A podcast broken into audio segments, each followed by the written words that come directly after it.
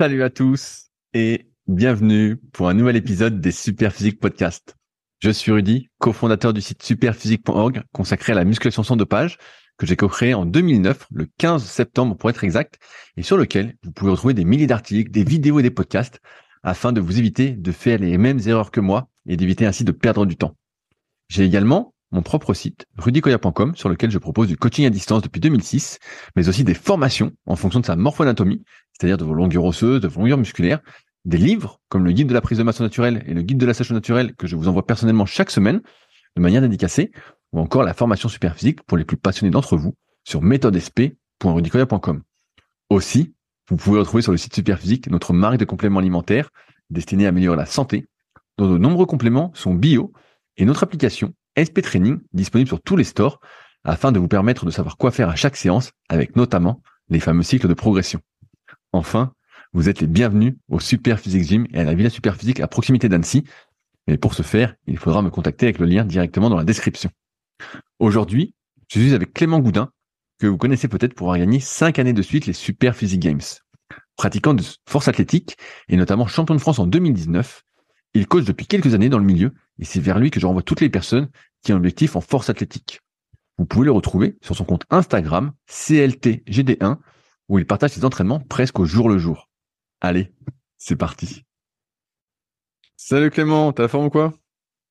Salut Rudy, bah ça va, écoute, et toi? Bah ça va, ça va. Donc bah je viens aux nouvelles. Es-tu devenu un athlète hybride? Ah non, pas encore, pas, Quoi? encore. Je suis Bah c'est quoi cette histoire? Ouais. même pas. euh, Est-ce que je suis un athlète déjà?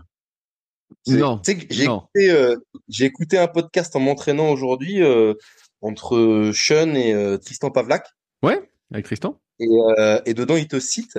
Et, euh, et, et tu dis et la phrase qui est de toi, c'est est-ce que les mecs qui font de la musculation et qui mettent euh, athlète dans leur description Instagram, est-ce que ce sont vraiment des athlètes? Et du coup, toi, tu disais que c'était pas des athlètes et que c'est pas parce que tu as un peu développé couche un peu de musculation que tu es un athlète. Bah, fr- fr- franchement, quand, quand tu fais comme beaucoup de, comme beaucoup de gens, à savoir des mouvements où tu es assis ou allongé, la dimension déjà physique est moindre. Alors, t'as as beau forcer, t'as beau congestionner, t'as beau prendre du muscle, tout ça, il n'empêche que si tu prenais tes pulsations, tu verrais que tu montes presque pas et que finalement, bah c'est du sport très localisé. Et c'est pour moi, c'est de là que vient un peu le truc euh, athlète sédentaire, c'est que le, schéma moteur que ça demande, il est euh, assez faible en fait. Euh, le développement de la motricité, les connexions nerveuses et neuronales qui se font, elles sont quand même très limitées. Ça reste un euh, un sport facile, quoi. Ouais, ouais, bien, bien sûr. Bah, en fait, c'est pour ça que c'est- drôle. Bah, nous, on- a le recul maintenant parce qu'on fait d'autres activités. Mais quand j'étais plus jeune et que je faisais la muscu à fond, bah voilà, on se prenait pour des guerriers. On disait, ouais, on est balèze, on est les plus forts du monde, on est ceci. Et puis quand tu te mets à refaire d'autres activités que je faisais quand j'étais gamin, tu te remets à faire du vélo, à courir ou à faire du kayak, tout ça. Alors, tu te rends compte que, bah, c'est pas, je dirais pas que la muscu c'est plus facile, mais Mhm. c'est pas du tout le même type d'effort, quoi. C'est vraiment, euh, c'est plus long. Euh, alors après, je sais pas, on en reparlera après. C'était les efforts longs, moi c'est pas trop mon truc, mais tu sens que, euh, Ouais, tu vois, on en parlait juste avant le podcast. Là, en ce moment, il fait un temps vraiment pourri. Euh, je devais, je voulais aller faire du kayak ce matin au lac d'Aigbelette, donc j'ai un peu de route euh, par rapport à la Villa Superphysique pour y aller. Je vois le temps, c'est pourri tout ça. Bon, finalement, j'ai fait de l'ergo chez moi, donc j'ai un ergo euh, kayak. Euh, bon, la séance, j'ai fait 8 fois 1000, donc c'est en gros euh, 8 fois 5 minutes, euh, pratiquement à fond euh, au deuxième seuil, euh, voilà. Bon, bah, c'est beaucoup plus dur. Je finis la séance. Ah, franchement, Ouais, je suis, rincé. je, je suis rincé, quoi. Je suis rincé, je suis, euh, je suis trempé, tout ça. Je vais à la muscu. Bah, certes, j'ai plus de force, voilà, tout ça, mais c'est pas la même fatigue, c'est une fatigue plutôt nerveuse. Tu vois, je vois quand je fais mes séances de muscu, tu finis ta séance, t'as un petit coup de barre une heure et demie, deux heures après, là, tu sens que nerveusement t'es vidé, mais c'est pas du tout la même fatigue. Souvent, c'est un truc. encore, Vas-y, vas-y, Clément. je trouve que la muscu, c'est euh, encore moins taxant. Tu vois, par exemple, si on compare une séance de force à une petite séance muscu body, euh, enfin, tu vois, faire une séance dos ou une séance biceps ou je sais pas quoi, bras, enfin, c'est la récup, tu vois, à côté d'une d'une vraie séance force avec de la vraie intensité. Euh, je pense que même dans la manière de faire la muscu et selon les groupes musculaires et tout, enfin, tu fais une séance bras, même si tu te mets tarif, que tu te mets cher, etc., etc. Bon, l'impact euh, physique, nerveux et euh, il est, euh, il est risible, quoi, en fait. Ouais, ouais, bah c'est sûr que plus t'as de muscles qui rentrent en jeu, plus l'effort nerveux est important. Après, moi, j'aime bien dire, quand je donne mes cours en BPGEPS, souvent avant d'attaquer euh, les, programmes, je leur fais deux, deux tableaux et il y en a un, je leur dis voilà, voilà tous les systèmes impliqués, donc euh, système nerveux, système musculaire, système énergétique, cardiovasculaire, etc. Et je dis voilà, il y a une durée d'effort, une intensité d'effort, et en fonction d'où on se trouve en termes d'intensité et de durée, bah on va plus ou moins solliciter un de ces systèmes. Et donc, je leur explique, bah, voilà, bah, en fonction de ce qu'on veut développer, euh, de la durée de l'effort, tout ça, bah voilà, c'est ça le facteur, le plus gros facteur limitant, le plus gros facteur de la performance. Mais c'est vrai que je me souviens de ce podcast où Tristan euh, me cite. Quand tu es habitué après à faire des activités plutôt, euh, moi ce que j'aime bien, des activités de ce qu'on appelle au seuil, donc en zone 4 ou dans le plus le, troisième domaine, voilà, deuxième domaine, troisième domaine d'intensité. bref, là tu transpires à fond, tu vois que tu as une grosse fatigue quoi. vraiment vraiment global que tu n'as pas en faisant de la muscu classique où c'est vraiment, bah, tu as les muscles, tu as des courbatures, voilà. Euh, et tu as une petite fatigue nerveuse, effectivement, un peu après. Mais c'est sûr que c'est moins... Euh, c'est pour ça. Est-ce que tu es un athlète? Bah, euh, C'est toujours difficile, vu que tout le monde est athlète aujourd'hui. bon, pour moi... ça, c'est un... débat que j'ai eu avec Flo Blanc aussi, où, où je disais que la force athlétique, c'était pas un sport difficile. et là, je parle pas de la muscu, je parle vraiment de la force athlétique. Je disais, c'est pas un sport difficile parce que bah, tu fais ta série, même si elle est lourde, même si elle te demande de l'engagement, etc., etc. Euh, bon, ben après, tu as du temps de récup, euh, euh, tu maîtrises tout ton environnement, il n'y a pas d'incertitude. Euh, en termes de, de filière, si on veut parler de filière ou de, enfin, tu, tu es que sur, euh, enfin, tu es que sur un profil force musculaire, etc. Donc, tu sais, il y a peu d'implications cardiovasculaires, etc. niveau motricité, c'est quand même assez pauvre. et je le comparer au judo ou aux différents sports de combat ou même ah, au handball. Ah ouais c'est où tu as beaucoup plus de choses qui sont mises en jeu, où l'entraînement il est beaucoup plus complexe, où la progression elle est plus dure. Et c'est pour ça qu'un peu n'importe qui, juste en s'entraînant vraiment bien et vraiment dur, euh, il peut progresser euh, en force ou euh, dans ces milieux-là, tu vois. Alors que des sports beaucoup plus complexes et complets, tu peux te mettre tout ce que tu veux et te mettre vraiment tarif. Tu vois, un, un judoka, il s'entraîne 8, 10, 12 fois par semaine. Un mec qui fait de la force athlétique, qui s'entraîne beaucoup, il va s'entraîner 5, 6 fois, 7 fois maximum, tu vois. Donc déjà, rien que là, le volume horaire, et encore un triathlète, par exemple, il va s'entraîner 30 heures par semaine, entre 20 et 30 heures. Le volume, rien que le volume horaire n'a rien à voir. Bien sûr, bien sûr. Et en plus, surtout que le temps de travail effectif quand tu fais de la muscu est assez faible. Tu, tu vois, la, la, la, force, allez, si ta série elle dure 10 secondes, bah, t'as du bol. En muscu, nous, on conseille souvent 30 à 60 secondes pour prendre du muscle. Mais la vérité, c'est que la plupart des gens font des séries beaucoup trop courtes et euh, en fait, ils passent 20 secondes à faire leur série, voire 15 secondes. Et donc, quand tu prends 3 minutes de récup pour 15 secondes d'effort, bon, bah en fait, euh, t'as pas fait grand-chose. Ah oui, bien sûr. Bien sûr, bah tu peux faire une séance, tu vois, en fort, tu peux faire une séance de 3 heures et où tu as fait, euh, admettons, tu fais que des singles, tu vois, tu es dans l'ultra spécifique et tu fais 8 fois 1 au squat, pareil au développé couché, pareil au soulevé de terre.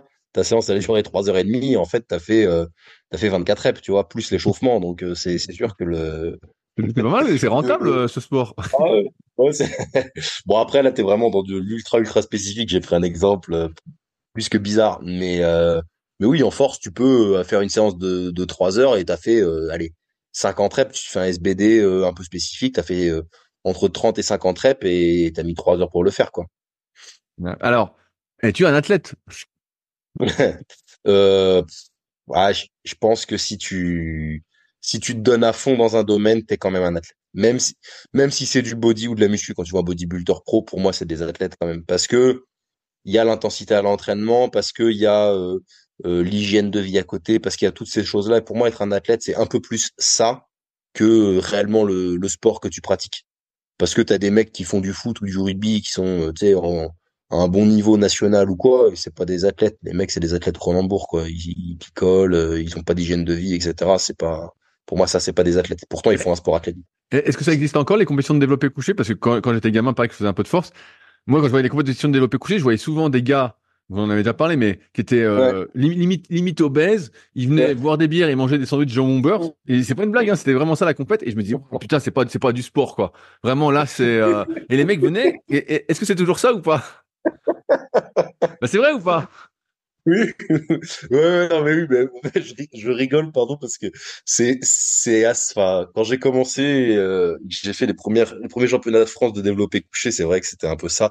Et la force a comme, alors oui, ça existe toujours les compètes de développer couché seul. D'ailleurs, le championnat de France est à Cognac fin février. Cette année. Euh, donc bon, le lieu est parfait pour euh, pour cette population. Mais euh, mais le sport a quand même évolué depuis, aussi bien dans la force athlétique que dans le développé couché seul. Et c'est vrai que les profils ont un petit peu changé globalement. Il y a moins de, c'est moins la foire à la saucisse et il y a quand même plus de vrais athlètes, des mecs qui sont investis, etc., etc. Après, au développé couché seul, tu vois, par exemple, en force athlétique, tu as un championnat de France jeune, un championnat de France Open, un championnat de France Master, parce qu'il y a beaucoup de participants, beaucoup de pratiquants. Euh, au développé couché seul, tu as le championnat de France de développé couché, qui, regroupe les juniors, les Open et les Masters, qui regroupent tout le monde. Donc c'est sûr que la population est un peu plus mixte. Et euh, dans les masters, tu peux en avoir encore quelques-uns qui sont sur ce profil-là, tu vois, des, des gars qui font du coucher à la salle, qui font pas les jambes, qui ont une, belle bedaine et qui, qui, qui sont des bons vivants, quoi. Tu peux en avoir encore dans les masters au développé couché, t'en retrouves, quoi. Alors que, en trois mouvements, t'en retrouves pas beaucoup des comme ça. Ouais, ouais, bah, j'ai bien vu qu'en trois mouvements, ça avait vraiment évolué. On a vraiment, là, pour le coup, des physiques d'athlètes, euh, de plus en plus. Alors que, encore une fois, de ma génération, quand je faisais de la force en 2005, bah, en fait, euh, ceux qui avaient un bon physique se comptaient sur les doigts d'une main et la plupart, tu pouvais même pas savoir euh, qu'ils faisaient du sport ou en dehors, en dehors de les voir sur le plateau de compète, quoi. Ah oui, là par contre ça a vraiment rien à voir. Mais même tu au développé couché dans les dans les juniors et dans les open, euh, ça existe plus les profils comme ça. Tu vois, tu peux en avoir en master chez les anciens, mais en junior et en open, t'as que des vrais athlètes, même au développé couché seul. Et, euh, oui, en trois mouvements, clairement, l'entraînement a pris un tel niveau, et puis en plus les minima ont tellement augmenté que euh, bah tu vois, en 93, euh, le minima national 1, c'est là, ça doit être 700 et des bananes cette année. Bah, tu peux pas faire 700 et des bananes en ayant en 93 en ayant un physique dégueulasse et sans masse musculaire et sans être un minimum athlétique quoi. Bah, tu peux peut-être dire quelques bananes mais pas les 700 quoi. Ouais, ouais, c'est ça. non non, mais c'est pas c'est pas possible, je veux dire c'est faut un gros niveau euh, 793 ça fait quand même des, des bonnes barres, ça veut dire un squat à 250, à coucher à 170, 180 et un terre à 270, 280, à quelque chose près pour faire 700. Donc, euh, ouais, là, là tu, peux, tu peux plus arriver en étant juste doué, quoi. C'est très rare. Non, non, non, c'est pas, possible. C'est pas possible. C'est plus possible. Bon, ben, je, reviens, je reviens sur mon sujet de base. Clément, où en es-tu de ta transformation en athlète pour de vrai en termes de vélo et de course à pied? Puisque j'ai pu voir tout à l'heure en story que maintenant tu gardais même tes chaussures de course à pied pour faire tes séances de muscu. Alors, je me demande, je, me demande si tu n'es pas en train de nous préparer un marathon ou une compétition cycliste. Non, non, non, pas du tout, pas du tout. Bah, en fait, euh, je devais faire un truc euh, à vélo. Je devais, euh, avec ma pote du BMX, on devait faire le Ventoux parce qu'elle habite pas trop loin. Ah, avec Mathilde. ok. Ouais. Que tu as reçu sur Secret du Sport là. Mais j'y suis allé, mais on n'a pas pu parce qu'en fait, il neige jamais sur le Ventoux en décembre. Il neige toujours en janvier, mais jamais en décembre. Et là, il a neigé. Comme par hasard, comme par hasard. À la donne des excuses. Deux jours avant, donc on n'a pas pu, on n'a pas pu le faire, mais normalement je devais faire ça. C'est pour ça que je faisais pas mal de vélo euh, aussi en ce moment. Euh, et sinon, et du coup j'avais baissé un tout petit peu l'intensité pour euh, pas être cramé pour le faire, tu vois. J'avais baissé l'intensité vélo, donc j'avais fait surtout des zones 2 là sur la sur la fin de la dernière semaine. Euh, et en plus, ça a coïncidé avec la grosse montée en intensité sur le bloc euh, de force euh, de Alex. Et c'est vrai que ça commençait à être un peu dur à encaisser là. Donc, je vais réduire un petit peu le volume global et le volume d'intensité parce que j'avais du mal à, assumer les deux là. Je comprends pas l'amélioration des capacités de récupération, Clément. Enfin, bah, c'est du pipeau ou quoi tout ça? Bah non, je pense que c'est bien, mais euh, il y avait trop d'intensité euh, vélo et surtout trop de temps, euh, des efforts trop longs, tu vois, trop de temps passé sur la machine, tu vois. Je chantais que, tu vois, après quand je dépasse une heure de vélo, tu vois, je sens que j'ai le dos qui tire, etc., etc. Et ça, c'est vrai que c'est pas c'est pas terrible, terrible sur le sur le transfert force. Alors tant que j'avais des des séances d'entraînement sur la partie force qui étaient cool je savais que c'était compatible et je savais que quand ça allait redevenir lourd, ça allait être un peu dur, tu vois. Et effectivement, c'est plus une, la contrainte mécanique euh, de la posture qui est gênante. Euh, et là, du coup, je vais passer des donc euh, garder du travail cardiovasculaire et tout, mais éviter de dépasser l'heure parce que bah, une heure dans la même position, c'est trop et après j'ai ça me fatigue trop au niveau du dos, de la chaîne postérieure et tout et ça se ressent sur la partie force avec les charges qui montent. Et, est-ce que bah, tu faisais combien de séances de, de vélo là? Tu en faisais trois par semaine? Ouais, j'étais entre 3 et 4, donc c'était beaucoup. Et, est-ce que, est-ce que tes pulsations ont diminué Tu vois, moi, ben là, j'ai pas mal, j'ai quelques élèves euh, pour qui je m'occupe que de la partie cardio. Et euh, souvent, bah, au bout d'un ou deux mois, ils me disent ouais, euh, mes pulsations elles descendent, elles descendent pas ou presque pas. Est-ce que toi, là, avec un peu plus de recul, tes pulsations sont descendues pour la même intensité d'effort? Ouais, sur les zones 2, ça a baissé de quasiment euh, à une dizaine de pulsations. Alors après, selon les jours, moi j'ai des gros écarts. Parce que j'ai des jours où à 120 watts, je vais pas dépasser 110 pulses, tu vois. Euh, et il y a des jours à, à 100 watts, je vais être à 130 pulses quasiment selon le niveau ah de fatigue, etc. Si j'ai fait des grosses, euh, tu vois, quand j'ai eu des grosses périodes avec des grosses séances dures et tout en force, euh, ça s'emballe, ça s'emballe direct. Quoi. Le lendemain, ça monte hyper vite. par contre, pulse au repos, c'est assez bas, c'est à une cinquantaine, tu vois. Et, et sur les, et globalement, ça a baissé sur la zone 2 de 10 à 15 pulses. Et par contre, sur l'intensité, c'est toujours à peu près pareil. Ça n'a pas trop évolué. Ça, je monte euh, toujours très vite et très haut. Est-ce que tu congestionnes moins vite des cuisses maintenant? Ouais, par contre, ouais. Par contre, je congestionne moins vite des cuisses. Mais euh, encore une fois, je suis pas sûr que ce soit euh, dans l'objectif force, que ce soit forcément très très bien, tu vois. Ouais, oui, je, pense qu'il n'y a, pas de transfert particulier l'interférence. Euh, c'est intéressant. Par contre, je le trouve vraiment intéressant parce que toujours, hein, euh, euh, je récupère bien des séances. Tu vois, je pendant les séances, je suis moins fatigué, etc., etc. Mais par contre, bah, c'est quand même de la fatigue en plus. Mais ça, on en avait déjà discuté. Hein, J'en étais conscient et je savais que c'était pas problématique sur la période où j'avais pas de lourd. Mais là, avec le retour des barres lourdes et tout, il faut que je baisse un tout petit peu le, le volume de cardio. Mais bon, c'est ça correspond à ce qui était prévu en fait. Et euh, est-ce que tu as continué aussi la, course à pied? Parce que tu t'es mis un petit peu tout ça Est-ce que tu continues? Ouais, alors pas trop. J'avais un peu, j'avais un peu arrêté là les les deux dernières semaines euh, parce que justement le bloc montait pas mal et que je voulais privilégier le vélo et que euh, pour le Ventoux. Euh, bon finalement voilà et que après la course j'avais souvent des petites tensions etc donc je me suis contenté de faire des petits footings d'une vingtaine de minutes mais sans euh, sans forcer, sans tout ça, vraiment plus court que ce que j'avais fait. Parce que j'étais monté à 45-50 minutes. Euh, mais je sentais que j'avais des petites tensions quand même le lendemain, les genoux, les chevilles, comme je suis un gros lard. Euh, et donc là, je me. Bah, forcément, tu manges pas un beurre confiture le matin. Qu'est-ce que tu veux qu'il ah se passe ah non, Ça fait longtemps que j'ai pas fait pain beurre confiture le matin. Autant une petite tartine de pain avec du beurre pour accompagner les œufs, ça peut le faire, mais pas la confiture.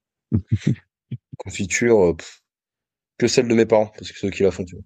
Et, et euh, justement, est-ce que tu vas reprendre un peu plus la course ou finalement, bah là, c'était un peu vacciné de rallonger le temps euh, à cause des petites douleurs que ça te faisait? Je pense que c'est difficilement compatible quand même de rallonger le temps. Je vais essayer de me contenter de 20-30 minutes, mais aller au-delà, c'est un peu dur, tu vois. Alors, j'ai pas acheté de nouvelles chaussures, faudrait que je voie avec des chaussures un peu mieux. Mais après, encore une fois, faut pas se tromper de faut pas se tromper d'objectif et, euh, c'est c'est un peu compliqué euh, avec le les barres vraiment lourdes là qui arrivent.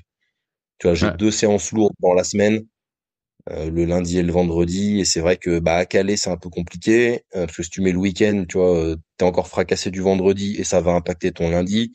Si tu mets au milieu de semaine, t'as tous les autres trucs donc je vais essayer de le caler le mercredi mais mais pas avec un gros volume. Ouais, ouais, non, mais ça, ça, ça, rejoint mon, expérience et ce que j'explique à, à, mes élèves qui sont euh, un peu lourds et qui veulent euh, faire de la course à pied, de la course à pied, de la course à pied. Je leur dis de mon expérience et de ce que je peux voir, quand tu es lourd, la course à pied, si tu as, si tu cours pas très doucement et qu'il y a vraiment pas très très progressivement, ça fait plus de mal que de bien en fait. Vraiment, tu, et, tu, sens que même un footing de 20 minutes te génère une fatigue articulaire, tendineuse et même euh, un peu globale hyper importante parce que, euh, bah, comme on l'a souvent, on l'a souvent dit, ceux qui courent, c'est des mecs qui font 65 euh, avec 70 kilos des fois, des fois il y a des exceptions, mais souvent c'est des types très, très légers. Et s'ils couraient avec un sac à dos de 20 ou 25 kilos sur le dos, ah bah là c'est sûr qu'ils comprendraient que euh, c'est pas la limonade. Encore une fois, hein, quand tu vas, tu vas à Decathlon, tu prends les chaussures indiquées coureur lourd, tu regardes un peu la définition de coureur lourd, c'est 70 kilos.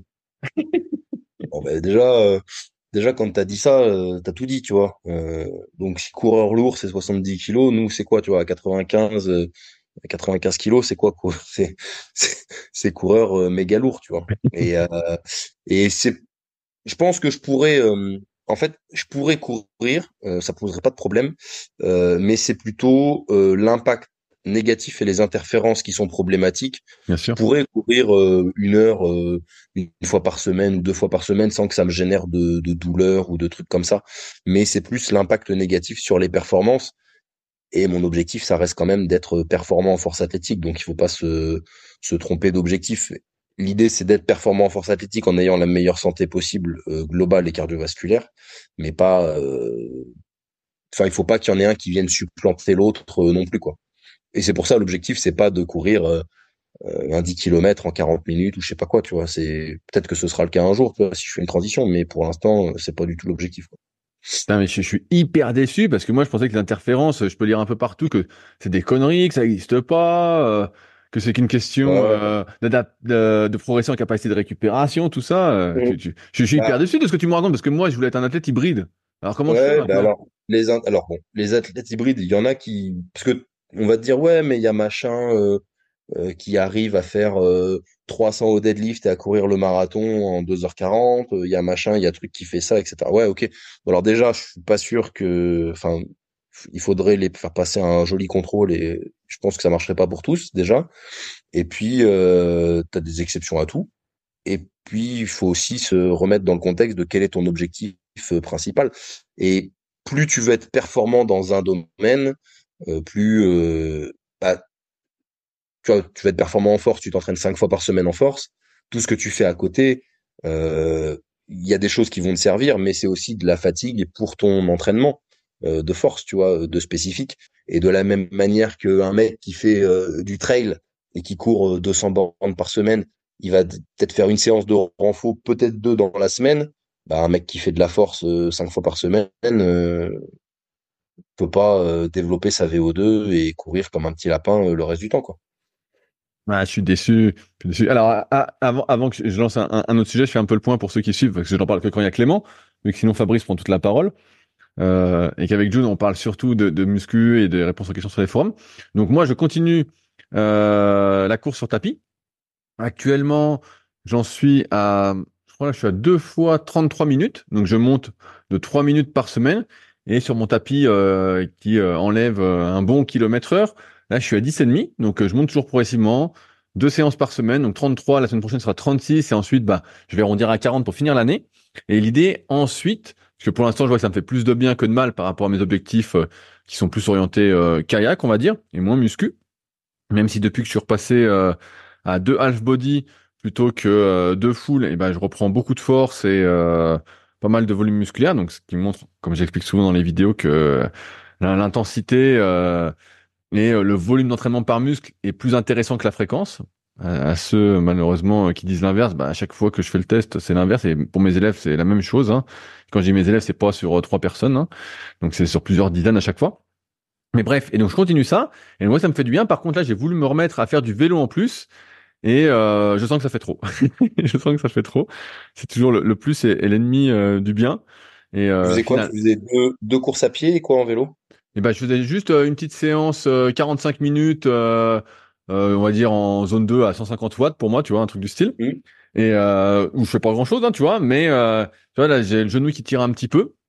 Mmh. Et je pense que ça vient bah, parce que moi je mets des pédales automatiques directement sur le sur le comment sur le bike ergne. Et mmh. tu vois, je sens un peu le genou là depuis 2-3 jours, donc je vais calmer. Je pense que ça vient de ça parce que j'avais rien avant. Et donc ça fait un, un peu trop. Mais c'est sûr que la course à pied, moi je trouve ça hyper rentable. Mais contrairement à toi, je cherche absolument pas la force sur le bas du corps. Moi, que je fais le bas du corps en muscu, je le fais plus pour maintenir une certaine base athlétique, on va dire. Voilà, où je vais faire euh, du squat gobelet euh, à, à, pratiquement full amplitude. Je vais faire des fentes pareil pour bien m'étirer. Euh, je vais essayer de pas avoir des méga courbatures, mais tout en gardant une, certaine, base athlétique, parce que je pense que c'est primordial d'un point de vue santé et d'un point de vue même sportif. Mais j'ai pas ces point négatif. Alors après, sur la récupération, euh, me concernant, c'est ce que je disais euh, lundi euh, à, la, salle. J'en parlais avec deux athlètes entre guillemets qui font du, qui font du vélo à, la salle. Mais je leur disais, moi, je pense que d'un point de vue cardiaque, je suis pratiquement à fond. Et les étant donné que ça fait longtemps que je fais du kayak au moins cinq fois par semaine et l'été des fois beaucoup plus. Euh, mais par contre, d'un point de vue local, je pense que je peux encore gagner. Et justement, c'est pour ça que j'avais repris le vélo. Je m'étais dit, bah tiens, je vais gagner euh, d'un point de vue des mitochondries, d'un point de vue des capillaires, euh, au niveau des cuisses.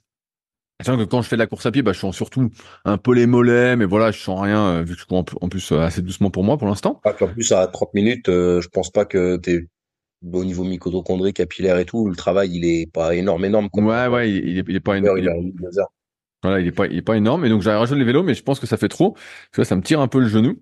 Euh, et je pense que c'est à cause des, euh, des cales qui ont dû, qui ont dû bouger, qui ont dû bouger. À l'auto, ouais.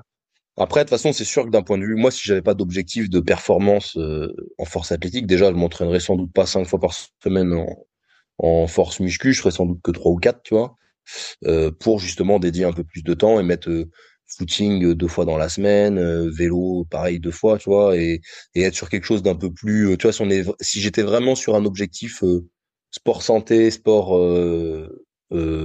entretien, base athlétique, etc., etc. Euh, c'est sûr que bah, faire cinq séances de muscu, euh, enfin quand je dis muscu, c'est force muscu, c'est pas euh, c'est pas pertinent en fait, ça va pas dans cet objectif-là. Là, on est dans un objectif performance. Et si je glissais sur développement athlétique, base santé, c'est clair que déjà il y aura un peu moins de muscu. Sans doute que la première chose que je mettrais en place, ça serait de la course à pied un peu plus régulière parce que bah, c'est la base. Euh, donc après, tout dépend de votre objectif et la construction de votre entraînement doit découler de vos objectifs et pas et pas l'inverse. Là, j'ai une athlète qui m'a dit euh, ouais, je fais pas mal de zone 2 et tout, mais ça m'énerve parce que ma ma ma FCO au repos ne baisse pas, etc., etc. Et c'est une athlète de force athlétique qui veut progresser, être plus forte en force, tu vois. Donc euh, les objectifs sont pas sont un petit peu contradictoires, tu vois, c'est-à-dire que bah soit tu veux être fort, euh, soit tu veux baisser ta fréquence cardiaque au repos, ce qui n'est pas une fin en soi d'ailleurs, euh, mais euh, tu peux pas à la fois euh, enfin mener les deux combats de front et progresser sur les sur les deux tableaux qui vont pas nécessairement ensemble. Bah oui, sauf si tu es débutant complet et où tu étais très doué. Et dans ce cas-là, bah on voit on voit comme tu l'as dit tout à l'heure des gars qui arrivent mais souvent, bon, ils sont archi dopés ou ils ont des gros passés sportifs. Mais sinon, tu peux pas. Et c'est vrai que dans cette optique de longévité, moi, je le vois de plus en plus. Donc là, j'ai le kayak qui fait surtout le haut. Donc, euh, cardio du haut. Euh, là, la course à pied, bah, ça fait un peu le cardio du bas, mais c'est encore léger en termes de volume. Et de toute façon, je compte pas monter non plus euh, sur des séances d'une heure plusieurs fois par semaine. Et donc, c'est pour ça que je m'étais dit, bah, je vais rajouter un peu le vélo parce que c'est plus facile de faire 45 minutes, une heure, voilà, peinard. Mais en fait, ça fait trop. Et c'est vrai que dans cette optique longévité, mieux vaut varier les activités que de toujours faire la même pour euh, ne pas s'user trop vite, quoi. Et je pense à ça parce que Fabrice, la semaine dernière, parlait de son rameur et là, il est à fond rameur. Bon, il en parlera la semaine prochaine. Et euh, je le vois en faire, en faire, en faire, en faire. Et en fait, l'idée, c'est que t'en fais, tu fais, d'une connerie, mais tu fais deux fois du vélo, deux fois de la course à pied, euh, deux fois peut-être du ski et puis une fois du rameur. Ben voilà, c'est très bien. Ce serait très bien dans une optique cardio un peu globale. C'est voilà. un gros volume encore une fois, ce volume-là, il n'est pas, euh, il est pas faisable par euh, tout le monde. Nous, il est faisable par nous parce qu'on a un mode de vie euh, axé un petit peu là-dessus et qu'on on peut moduler notre temps et on peut faire deux séances par jour, etc., etc. Mais le, le croquant standard, il peut pas, il peut pas faire ça, quoi. Mais est-ce que tu prends des jours de récupération totale des fois Ouais, ouais, ouais, le, le dimanche quasiment tout le temps, soit le samedi, soit le dimanche en récup total, total je vais marcher quoi, mais euh, c'est tout. Euh, et parfois les deux en même temps, genre quand j'ai un stage de billard ou un truc comme ça, je peux pas. Euh, tu sais qu'il y a la route, etc. Je peux pas faire les deux quoi. Après, ce qui me met souvent dedans, c'est quand il y a, je vais un peu loin, que j'ai 4, 5, 6 heures de route, bah ta journée elle est, elle est compliquée quoi. C'est compliqué de faire les trucs. Ouais ouais, bah non mais dès que t'as de la route, ça te un, un temps fou. Et donc c'est là, c'est là, c'est là où je voulais en venir sur la récup. Donc, euh, bah, comme comme tu l'as dit et comme on en parle depuis le début du podcast, on, on, a des capacités finalement de récupération limitées et à chaque fois, bah, on nous dit voilà, faut rajouter, euh, faut euh, faire des trucs actifs pour récupérer, blablabla. Mais sauf que ton énergie, à un moment, bah, t'es, crevé. Et donc moi, bah, je cherchais, bah, je cherche toujours des moyens de récupérer passivement, sans forcément que ce soit d'être allongé dans le canapé. Contrairement à toi, prendre un jour de repos, c'est compliqué. Euh, ça peut m'arriver, voilà, si je suis vraiment rincé, je prendre un jour de repos, mais sinon, je ressens pas spécialement le besoin et j'ai même l'impression que ça m'endort plus qu'autre chose plutôt que ça me garde euh, en forme. Et donc, je me suis commandé deux choses, Clément, que tu vas peut-être t'acheter. Le premier. Bon, mais vas-y. J'espère que t'es prêt. J'espère que t'es prêt. Un pistolet de massage. Non, mais ça, j'en ai déjà un depuis longtemps. J'étais, alors pour l'histoire, j'étais le premier à faire des articles sur le sujet et à avoir testé les deux premiers modèles qui sont apparus en France, à savoir l'Hypervolt et le Terragun. Donc, Ouais. euh, j'étais le tout premier. Il y a mes articles toujours bien référencés, je sais pas. Mais voilà, bref. Et donc, euh, moi, je suis plus Terragun qu'Hypervolt qui vibre. La plupart des pistolets vibrent et le il tape. Mais bon, bref, j'en fais pas souvent. Euh, là, il est dans sa boîte depuis euh, belle lurette. Bref. C'est vraiment le truc de la flemme, le pistolet. Tu sais, c'est, tu as envie de faire quelque chose, mais tu sais pas trop quoi et t'es pas bien sûr et du coup, tu, tu viens te, tu viens te, te masser avec le pistolet, mais c'est vraiment, c'est, Bah, ça fait un petit, ça te détend, tu vois, si t'as une petite tension, tu vois, de te masser contre le mur, bah, tu fais le pistolet, c'est sûr que c'est Ouais, moins- ça demande en moins. local, en local. Oui, euh, en local. Mais Je suis d'accord sur euh, quand j'ai des tensions aux avant-bras avec le barbasse, je crois on en avait déjà parlé. Euh, c'est vrai que le pistolet de massage c'est assez efficace. Il y a un gars à la salle qui en a un et et c'est ça peut m'arriver de lui taxer quand j'ai j'ai l'avant-bras qui est tendu à cause du squat. Ça m'arrive, mais c'est très rare. Alors, devine ce que je me suis Vas-y. acheté. Donc, donc normalement, c'est un cadeau de Noël, mais comme par hasard, ma mère l'a commandé euh, très rapidement et donc je l'ai reçu en avance. Donc forcément, bah, j'ai déjà testé parce que ma récupération, euh, plus je vieillis, moins elle se Bien fait sûr. rapidement. Alors, T'as- qu'est-ce que t'avais c'est déjà des bottes de presso, non? Non, c'est pas ça. T'en avais pas? T'en as t'as déjà testé les bottes de presso? Non, j'ai pas testé. Euh, en fait, moi, j'en cherchais plutôt pour le haut du corps, tu vois, comme au kayak, c'est plus le haut, tu vois, les, le, et puis pareil, c'est euh, surtout le grand dorsal, le grand rond, les épaules. euh, C'est plus ça qui, euh, on va dire, fatigue, mais tu peux pas mettre de la pression autour du torse, quoi. Donc, euh, Euh, que j'en ai pas vu? t'es acheté un bain froid pour faire des trucs de bain froid là euh, dans Eh ta, ben, dans ta... Bah ça, figure-toi qu'on voulait m'en offrir. Euh, Il y a pas mal de marques bon, qui me contactent et qui me dit, qui m'ont dit, euh, tiens, on vous offre euh, le nanana, tout ça. Bon, j'aime pas le froid, donc comme ça c'est réglé. Moi, ça me n'est pas récupéré. Surtout, ça me stresse. Euh... Ouais. Bah, peut-être un truc chaud, du coup. Euh... Bah, non, je pense pas que tu sois mis un mini sauna chez toi, ça m'étonnerait. Bah, je sais pas, vas-y, dis-moi. Alors, je vais revenir sur le sauna après parce que c'est pas vraiment ça. Je me suis acheté, car on m'a offert un pyjama de récupération, Clément. Est-ce que tu connais le principe?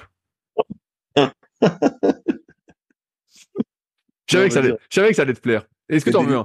Est-ce que t'en veux un ou pas? Il y a des licornes ou des petits cœurs dessus. Pas du tout. Alors, pas du tout. Alors, pour l'histoire. licorne, j'en veux pas. Voilà. Alors pour, pour l'histoire, faut- je ne conseille pas de le mettre pour dormir. Il y a très longtemps, euh, il y a Under Armour qui avait, sorti euh, des tenues de récupération, voilà, à mettre pour dormir. des trucs qui, qui compressaient à fond, là. Voilà, qui compressaient à fond. Et donc j'en avais, et puis j'ai perdu le haut. Et bref, et là, euh, comme par hasard, ma mère m'a demandé ce que je voulais pour Noël. Et euh, je dis bah je sais pas. Et puis paf, je tombe sur un truc. Donc là, c'est la marque Skins qui Mhm. fait ces trucs-là. Et donc bah forcément, j'ai reçu mon collant et mon haut de récupération. Donc le, le principe, c'est que ça, ça te compresse tellement que ça aide à avoir une meilleure circulation sanguine et que si tu gardes ça plusieurs heures après tes séances, et ben effectivement, tu sens que tu es plus léger. À force d'être comprimé, tu l'enlèves, tu dis ah je suis léger. Et euh, donc c'est un truc qui est, qui est passif. Donc c'est pour ça que bah là euh, aujourd'hui bah j'ai pas j'ai juste fait de l'ergo mais j'ai pas mis parce que ça allait la récup. Mais quand je fais la séance de muscu, tu vois par exemple, bah je vais mettre ça et je sens que euh, effectivement ça fait quelque chose. Alors c'est pas magique, mais voilà, Mhm. c'est euh, premier truc et ça coûte pas super cher Donc, pour Ça, tu le, tu le recommanderais, ça. Je trouve que c'est bien. Ouais, je trouve, je trouve que c'est pas mal. Franchement, euh, la, la compression que ça te fait, fait qu'après, quand tu l'enlèves, t'es léger. Alors, je le mets pas pour dormir parce que c'est une publicité mensongère. Tu mets ça pour dormir, tu, eh, franchement, ça, ça te sert. Hein. T'es euh, vraiment, euh, t'as pas envie de dormir avec. Hein. T'as, envie, t'as envie de le craquer pour, euh, pour bouger. tu, ga- tu galères pas pour euh, le mettre et l'enlever? Bah, ça va, ça va. Tu mets, t'es serré, mais euh, t'as plus de mal à l'enlever. Parce que moi, j'ai souvenir, tu sais, à une époque, là, il y a 15 ans, c'était la mode, tu sais, des t-shirts de lycra, là, qui étaient ultra moulants et tout, là. Euh, quand t'en avais un qui était vraiment près du corps, à enlever, c'était la galère. Ouais, ouais, bah tu galères, tu galères un peu, c'est sûr que tu galères un peu. Mais bon, une fois que tu l'as mis, de toute façon, tu le gardes. Moi, ce que je fais là, c'est que quand je fais ma séance de muscu, je mets le truc du haut ou le truc du bas, en fonction de ce que j'ai fait. Je le garde 2-3 heures. Voilà, bon, je le mets en dessous de mon sweat ou quoi, parce que ça tient quand même chaud d'être compressé. Et puis quand je l'enlève, je me dis, ah bah tiens, c'est vrai que euh, je me sens bien. Tu vois, donc Mm. bon, à voir, parce que là, ça fait qu'une semaine que je l'ai, ce que ça donne sur le moyen long terme si je continue tout ça, mais je trouve que c'est assez pratique. Et donc, le deuxième, la deuxième chose que j'ai acheté, que j'ai pas encore monté, c'est que je me suis fait un petit cadeau, euh, suite aux cours en CQP que, que je donne, euh, qui sont euh, plutôt bien payés, euh, contrairement euh, au BPGEPS. C'est un sauna à infrarouge, Clément. Ah, yes, ok. Moi, j'aime pas les saunas infrarouges. Moi, je préfère le vrai sauna. Eh ben, écoute, j'ai ja- j'ai jamais testé. Euh, et dans l'idée, c'est comme je fais beaucoup d'ergo je me suis dit que euh, j'avais pas spécialement besoin d'un sauna pour euh, tous les effets bénéfiques de la chaleur. Hein. Euh, les ergots à l'intérieur, euh, je suis en transpiration, je surchauffe tout ça déjà, donc bon, je n'avais pas trop le sens. Et sauna infrarouge, bah, pour tous les pour tous les effets de l'infrarouge. Donc ce qu'il faut faire attention, c'est que ce soit un full spectre, que ce soit pas seulement des IRC. donc il y a trois types d'infrarouge IRA, IRB, IRC. Donc j'en ai pris un comme ça et je l'ai reçu tout à l'heure, juste avant le podcast. Donc maintenant il me reste à le monter. Donc le truc fait 150 kilos. donc ça va être plaisir. Et euh, donc je testerai. Pareil dans cette optique. Donc, ce qu'il y a de bien avec le sauna infrarouge, c'est que ça chauffe directement. En fait, t'as pas besoin d'attendre que ça chauffe tout ça. Tu peux le brancher sur une prise classique, donc ça consomme pas tant non plus d'électricité exacte. Je crois que c'est euh, à peu près 25 ou 30 centimes l'heure, donc c'est pas grand chose. Non, pas euh, voilà. Et euh, en 15-20 minutes, normalement, tu prends ta dose. Alors, c'est un truc que j'ai plutôt utilisé l'hiver hein, quand il fait beau. je suis tout le temps dehors, donc voilà, tout ça, c'est bon. Mais là, j'attends de voir, comme j'ai jamais testé. Donc toi, tu as déjà, testé le son infrarouge? Euh, Ouais, j'en ai déjà fait. Euh, à la box de CrossFit, tu sais, on a, on a déménagé bon, il y a un petit moment. Le local a changé, il est parti pour plus grand. Et dans l'ancien local, il en avait un. donc j'avais fait et j'avais fait aussi pas mal de fois du sauna japonais. donc c'est pareil, c'est un sauna infrarouge en fait. T'es dans, mais sauf que t'es dans une espèce de, tu t'allonges dans une dans un c'est un espèce de gros sarcophage en fait tu t'allonges dedans et euh, t'es entouré de par les par les infrarouges qui te chauffent en fait. Ok. Et est-ce que tu sens que justement ce qu'ils décrivent donc comme j'ai pas encore testé, je l'ai reçu tout à l'heure. Euh, est-ce que tu sens que ça, ça, chauffe de l'intérieur justement? Normalement, c'est toi qui produis de la chaleur? Ouais, mais j'aime. Je, je, effectivement, il y a une différence entre ça et le sauna classique. Mais moi, tu vois, sauna classique, j'en fais un par semaine, euh, et je préfère le sauna classique vraiment. Euh, moi, j'aime bien cette sensation de, tu sais, de tout qui est chaud, l'air qui est chaud, etc. Et ça, ça me fait vraiment du bien. Et la sudation est beaucoup plus importante dans le sauna classique. Et j'aime vraiment beaucoup. Enfin après, moi, j'ai toujours beaucoup aimé le sauna euh, classique et j'aime pas trop le infrarouge par rapport au sauna classique. Ok, ok. Bah ouais, non, moi je l'ai plus pris pour les effets euh, positifs sur la santé, euh, mais. Ouais, l'infrarouge. Ouais, je vois. Pour, voir si ça, ça m'aide entre guillemets à récupérer. Je me dis, je vais en faire. Dans l'idée, c'est d'en faire 15, 20, 25 minutes dans la journée. Un coup, voilà, je fais une petite pause euh, entre deux articles ou euh, entre euh, des programmes pour mes élèves. Et je me dis, allez, tiens, en plus, il fait pas chaud en ce moment, tu te mets dedans. Ah, putain, c'est...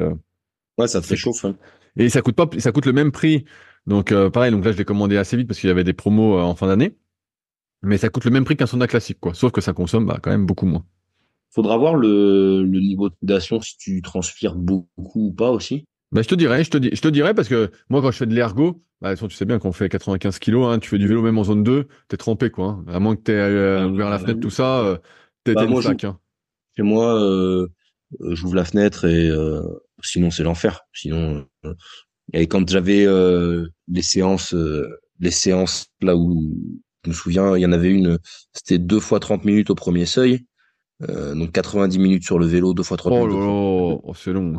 Et mon gars, si tu fais euh, ah ouais c'est long, mais si tu si tu ouvres pas la fenêtre et tout, tu, tu meurs sur place. Euh, même à même à 20 degrés euh, ou 19 degrés, admettons tu chauffes à 19 comme les recommandations gouvernementales, et je peux te dire que tu que tu, ouais à la fin le sol il est trempé. Euh, t'as une t'as beau avoir une serviette, faut que tu t'essuies toutes les toutes les minutes, faut que tu t'éponges toutes les minutes, c'est l'enfer. À la fin la serviette c'est une serpillière. Le vélo il faut que tu passes la serpillière par terre. Enfin, c'est, c'est, c'est une galère. Donc, euh, non, non, faut ouvrir là. Ah ouais, bah, je, je connais cette histoire. Moi, moi le, pire, où je le plus, c'est euh, l'ergo kayak, plus mmh. encore que le, que le tapis.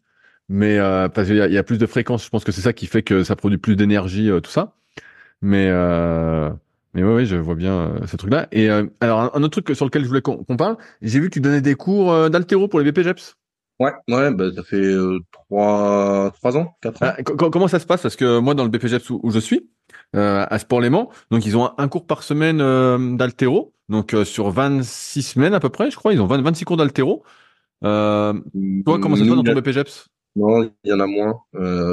il y a moins d'interventions.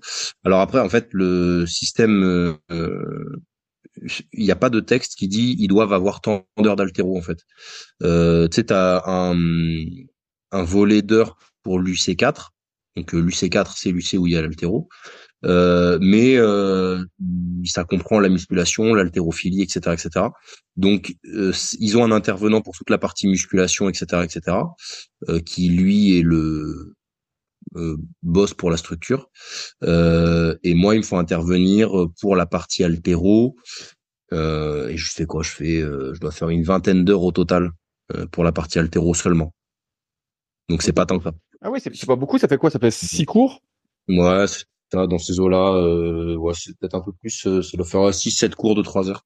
Et, et, et alors, qu'est-ce que tu remarques euh, ça, fait, déjà combien d'années que tu fais ça alors pour les cours d'altéro BPGEPS bah, Trois, quatre ans. Bah après, ce que je remarque, c'est que là, c'est la troisième promo que j'ai, sachant qu'il y a eu une année où il n'y en a pas eu, donc ça fait quatre ans. C'est la troisième promo que j'ai. Et euh, bah, ce que je remarque, bah, toujours pareil, que les attendus ils sont bidons.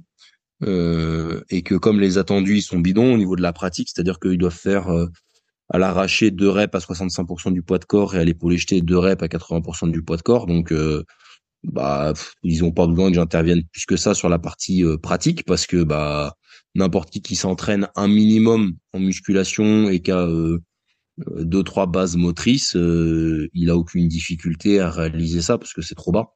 Donc c'est pas parce que tu fais ça que tu sais faire de l'haltérophilie. Et en plus, les attendus, c'est même pas euh, un bel arraché ou un bel épaulé jeté. C'est vraiment, euh, il faut que tu amènes la barre au-dessus de la tête euh, dans les règles, tu vois, sans les temps de bras et sans position dangereuse. Donc ça peut être un arraché debout, pas très beau, bah ça passe en fait, tu vois, dans les dans les dans les règles du ministère. Donc c'est là où je trouve ça dommage. et après, l'investissement est variable d'une promo à l'autre. Euh, là, je les ai eu qu'une seule fois, donc c'est encore un petit peu tôt pour décider, enfin pour voir. Mais globalement, la promo de cette année a l'air plutôt euh, investie et tout, donc ça, ça fait assez plaisir. Donc on verra comment ça comment ça évolue. Euh, mais voilà. Et, est-ce que tu leur apprends aussi à, planifier l'altéro? Tu sais, nous, le, gars là qu'on a, donc Mika, qui est mm. BE2, voilà, qui est, une bête vraiment d'altéro. Donc il y a la partie pratique et il y a aussi la partie toute théorique. Donc comment, toi, ils ont, nous, ils ont des sujets là-dessus comment planifier. Euh, j'ai du mal à passer sous la barre à, l'épaulé. Euh, quel exercice je fais, tout ça. Est-ce qu'il y a ça aussi? Ça aussi, ouais, on, le, on en parle, on l'évoque. Donc là, tous les tous les, enfin, les différents semi-techniques qui existent en haltérophilie. Euh, comment on programme euh, dans les grands alors dans les grandes lignes parce que sur le BPGEPS encore une fois c'est un les attendus sont pas euh, sont pas démentiels hein. ce qu'on attend c'est des, des bases donc euh, comment on programme quel est l'impact bah, en fonction de telle ou telle difficulté, qu'est-ce que je peux proposer, euh, comment je construis une séance, pourquoi je mets tant de séries et pas euh, pourquoi par exemple je ne mettrais pas 20 euh, fois 2 à l'arraché quoi. Tu vois, c'est des tu, vas un petit peu là-dessus et comment construire une séance qui soit qui soit cohérente. Donc voilà et un petit peu je les oriente aussi sur euh, globalement le travail de mobilité euh, dont il y a besoin en haltérophilie parce que bah eux la plupart alors pas tous il y en a qui viennent de boxe de CrossFit euh, donc qui ont une base quand même là-dessus et qui savent bouger. Mais le mec qui euh, tu vois par exemple à chaque fois ceux qui galèrent le plus c'est ceux qui viennent de la muscu traditionnelle la muscu pure qui ont fait des mouvements pas toujours athlétiques et pas toujours dans des amplitudes complètes et qui se retrouvent à pas pouvoir trop tendre les bras parce qu'ils ont un biceps hyper court, à pas trop pouvoir mettre au-dessus de la tête parce que ils ont le pec et le grand dorsal qui tire et qu'ils ont pas trop de mobilité thoracique, etc., etc. Euh, ils sont pas habitués à aller bas en squat, donc du coup ils ont pas trop de mobilité de hanche et de cheville. Et quand tu mets tout ça dans le même panier, bah ton mouvement d'haltérophilie devient assez compliqué à réaliser quoi. Donc euh, aussi les orienter sur euh, comment j'améliore un petit peu ma rotation externe d'épaule, ma mobilité thoracique, ma mobilité de cheville, euh, des petits trucs, tu vois, mais euh, c'est aussi axé là-dessus parce que bah, en muscu, dans la muscu traditionnelle, quelqu'un qui fait 10 ans de muscu traditionnel en faisant pas très bien toute la partie euh, échauffement, mobilité, il y a moyen que ce soit un sacré morceau de bois à l'arrivée, quoi. Et alors deux, deux questions en une. Est-ce que tu as des retours des élèves que tu as eu dans les années précédentes? Et donc, euh, si oui, est-ce qu'ils se servent de l'altéro au jour le jour? Nous, tu vois, il y, a beaucoup d'élèves. Euh, en fait, ils font l'altéro. Là, ils ont, nous, ils ont beaucoup de cours. Ils ont 26 cours d'altéro, 26 fois 3h30. Et euh, tu en as beaucoup qui sont un peu dégoûtés, qui disent, mais attends, l'altéro, on va jamais se resservir. Euh, nous, c'est pas du tout la clientèle qu'on va avoir. On va pas vraiment faire de prépa physique. En plus, bref, ils se rendent compte que pour eux, ça, ça sert pas à grand chose. Est-ce que toi, tu as des retours de tes élèves et est-ce qu'ils s'en servent ensuite, justement, ceux dont tu as des retours euh, en, coaching? Pas. Alors, euh, j'ai des j'ai des retours. Il y en a quelques-uns que je peux croiser en salle ou euh, euh, il y en a que j'ai en coaching maintenant en force. Ils se servent pas tous forcément de l'altéro ou pas beaucoup, mais par contre, il y a certaines choses qu'ils vont utiliser. Tu vois, par exemple, ils peuvent utiliser des dérivés, pas forcément l'altéro en directement, mais un squat d'arraché par exemple pour euh, quelqu'un qui voudrait retravailler, euh, enfin travailler un petit peu sa mobilité générale et euh, et tu sais dans un, une optique sport santé. Tu vois sur du coaching perso, ça peut arriver qu'ils utilisent des mouvements comme ça, pas forcément l'arracher, l'épaule jetée en eux-mêmes, mais plutôt certaines variations de l'arraché de l'épaule jetée qui peuvent être utilisées. après, je les ai pas tous en contact. Et ceux qui ceux qui sont orientés sur des box de CrossFit, etc. Bah eux forcément ils l'utilisent quasiment quotidien. Ah je, je, vois, je vois. Je, je sais qu'à un moment, toi, tu faisais beaucoup d'altéro aussi. Mmh. Euh, du moins, hors saison, tu faisais le malin sur les réseaux. non, bah, j'ai fait des compètes d'altéro. J'avais le niveau euh, fédéral, c'était pas si mal quand même. Ouais, non, mais je me souviens que tu faisais 150 à l'épaule jetée ou un truc du style, non Ou à l'épaulé? Euh, Ouais, c'est ça. Je faisais euh, à l'épaule jetée, jeté, c'était 145 mon record. Et ouais, j'avais solide. épaulé 155 et à l'arraché, 115 à la salle et 113 en compète. Ouais, ouais, donc, donc c'est un, un, un, super niveau. Est-ce que ça, t'as complètement laissé tomber? Ouais, ouais, là c'est vraiment, bah pour le coup, euh, euh, euh, le, comment dire, euh, ça prend du temps euh, et tu vois, je me rends compte que bah j'en faisais effectivement hors saison, comme tu disais là, quand j'étais hors saison, je mettais toujours une petite base là-dessus et tout, mais là maintenant mon hors saison il est plus tourné vers éviter les blessures et et me renforcer là où j'ai des douleurs, etc., etc tu vois, typiquement, là, j'avais le pec à gauche qui était ultra tendu, etc., etc. Admettons, euh, je m'amuse à faire un arraché, je le rate un peu, il passe derrière. Même si tu lâches la barre, que je sais faire, etc., etc. Bah, il y a moyen que ça se passe mal, quoi. Euh, quand j'avais eu tous mes soucis de hanche et tout, euh, aller me lancer sur des grandes séances d'altéro, euh, sachant que le squat barreau et le front squat, c'était les mouvements qui, qui étaient les plus accidentogènes avec les soucis de hanche et de dos que j'avais, bah, c'était pas forcément une bonne idée. J'aime ça l'altéro, si tu veux, mais euh, le transfert sur la force, il est quasiment nul. Euh, donc, euh, ça, le ratio coût-bénéfice, il est pas du tout intéressant. Quoi. Ouais, ouais, bah non, mais moi, de ce que j'ai pu remarquer, en tout cas, des personnes que je peux voir proches de moi, plus ou moins proches, c'est que souvent l'altéro, bah, comme tu l'as dit, nécessite de gros prérequis en termes de mmh. mobilité et que la plupart, la plupart des personnes n'ont pas et que finalement, si vous bossez l'explosivité, on va dire, mmh. il y a mieux bah, à faire. Voilà, t'as, as mieux à faire. T'as plus sécuritaire à faire. Alors peut-être pas avec les mêmes résultats, et ça, ça pourrait être un débat euh, que l'altéro, mais euh, si t'es pas blessé et puis que tu arrives à travailler justement cette, cette production, cette rapidité de production de la force, sans, avec notamment de la pliométrie, mmh. euh, plus ou moins haute, plus ou moins euh, ouais, intensive ou extensive, et ben bah, t'arrives à, à, être plus explosif avec moins de risque de blessure, sachant que déjà bah, les chocs. Euh, sur de la pliométrie ou même du travail avec élastique ou des choses comme ça, tu vois, il euh, y a plein de choses à faire. Après, l'altéro, c'est sûr que c'est super bien euh, si tu sais faire. Et il y a des disciplines, tu vois, par exemple, je sais pas moi, tu fais du lancer de marteau, par exemple, etc. Je pense que l'altéro, c'est incontournable. Euh, tu fais du handball, l'altéro c'est important ça peut être important mais je pense pas que ce soit incontournable tu vois. Euh, je pense que ça dépend aussi de ce que tu as à faire. Euh, comme euh, et ce pourquoi tu te prépares au niveau prépa physique. Après euh, il y a les prérequis de mobilité et je pense que ça dépend aussi à quel moment ça rentre dans le cursus de l'athlète. C'est-à-dire que tu prends un athlète catégorie jeune tu sais que tu as 3 ans 4 ans 5 ans avec lui dans un pôle espoir ou un truc comme ça.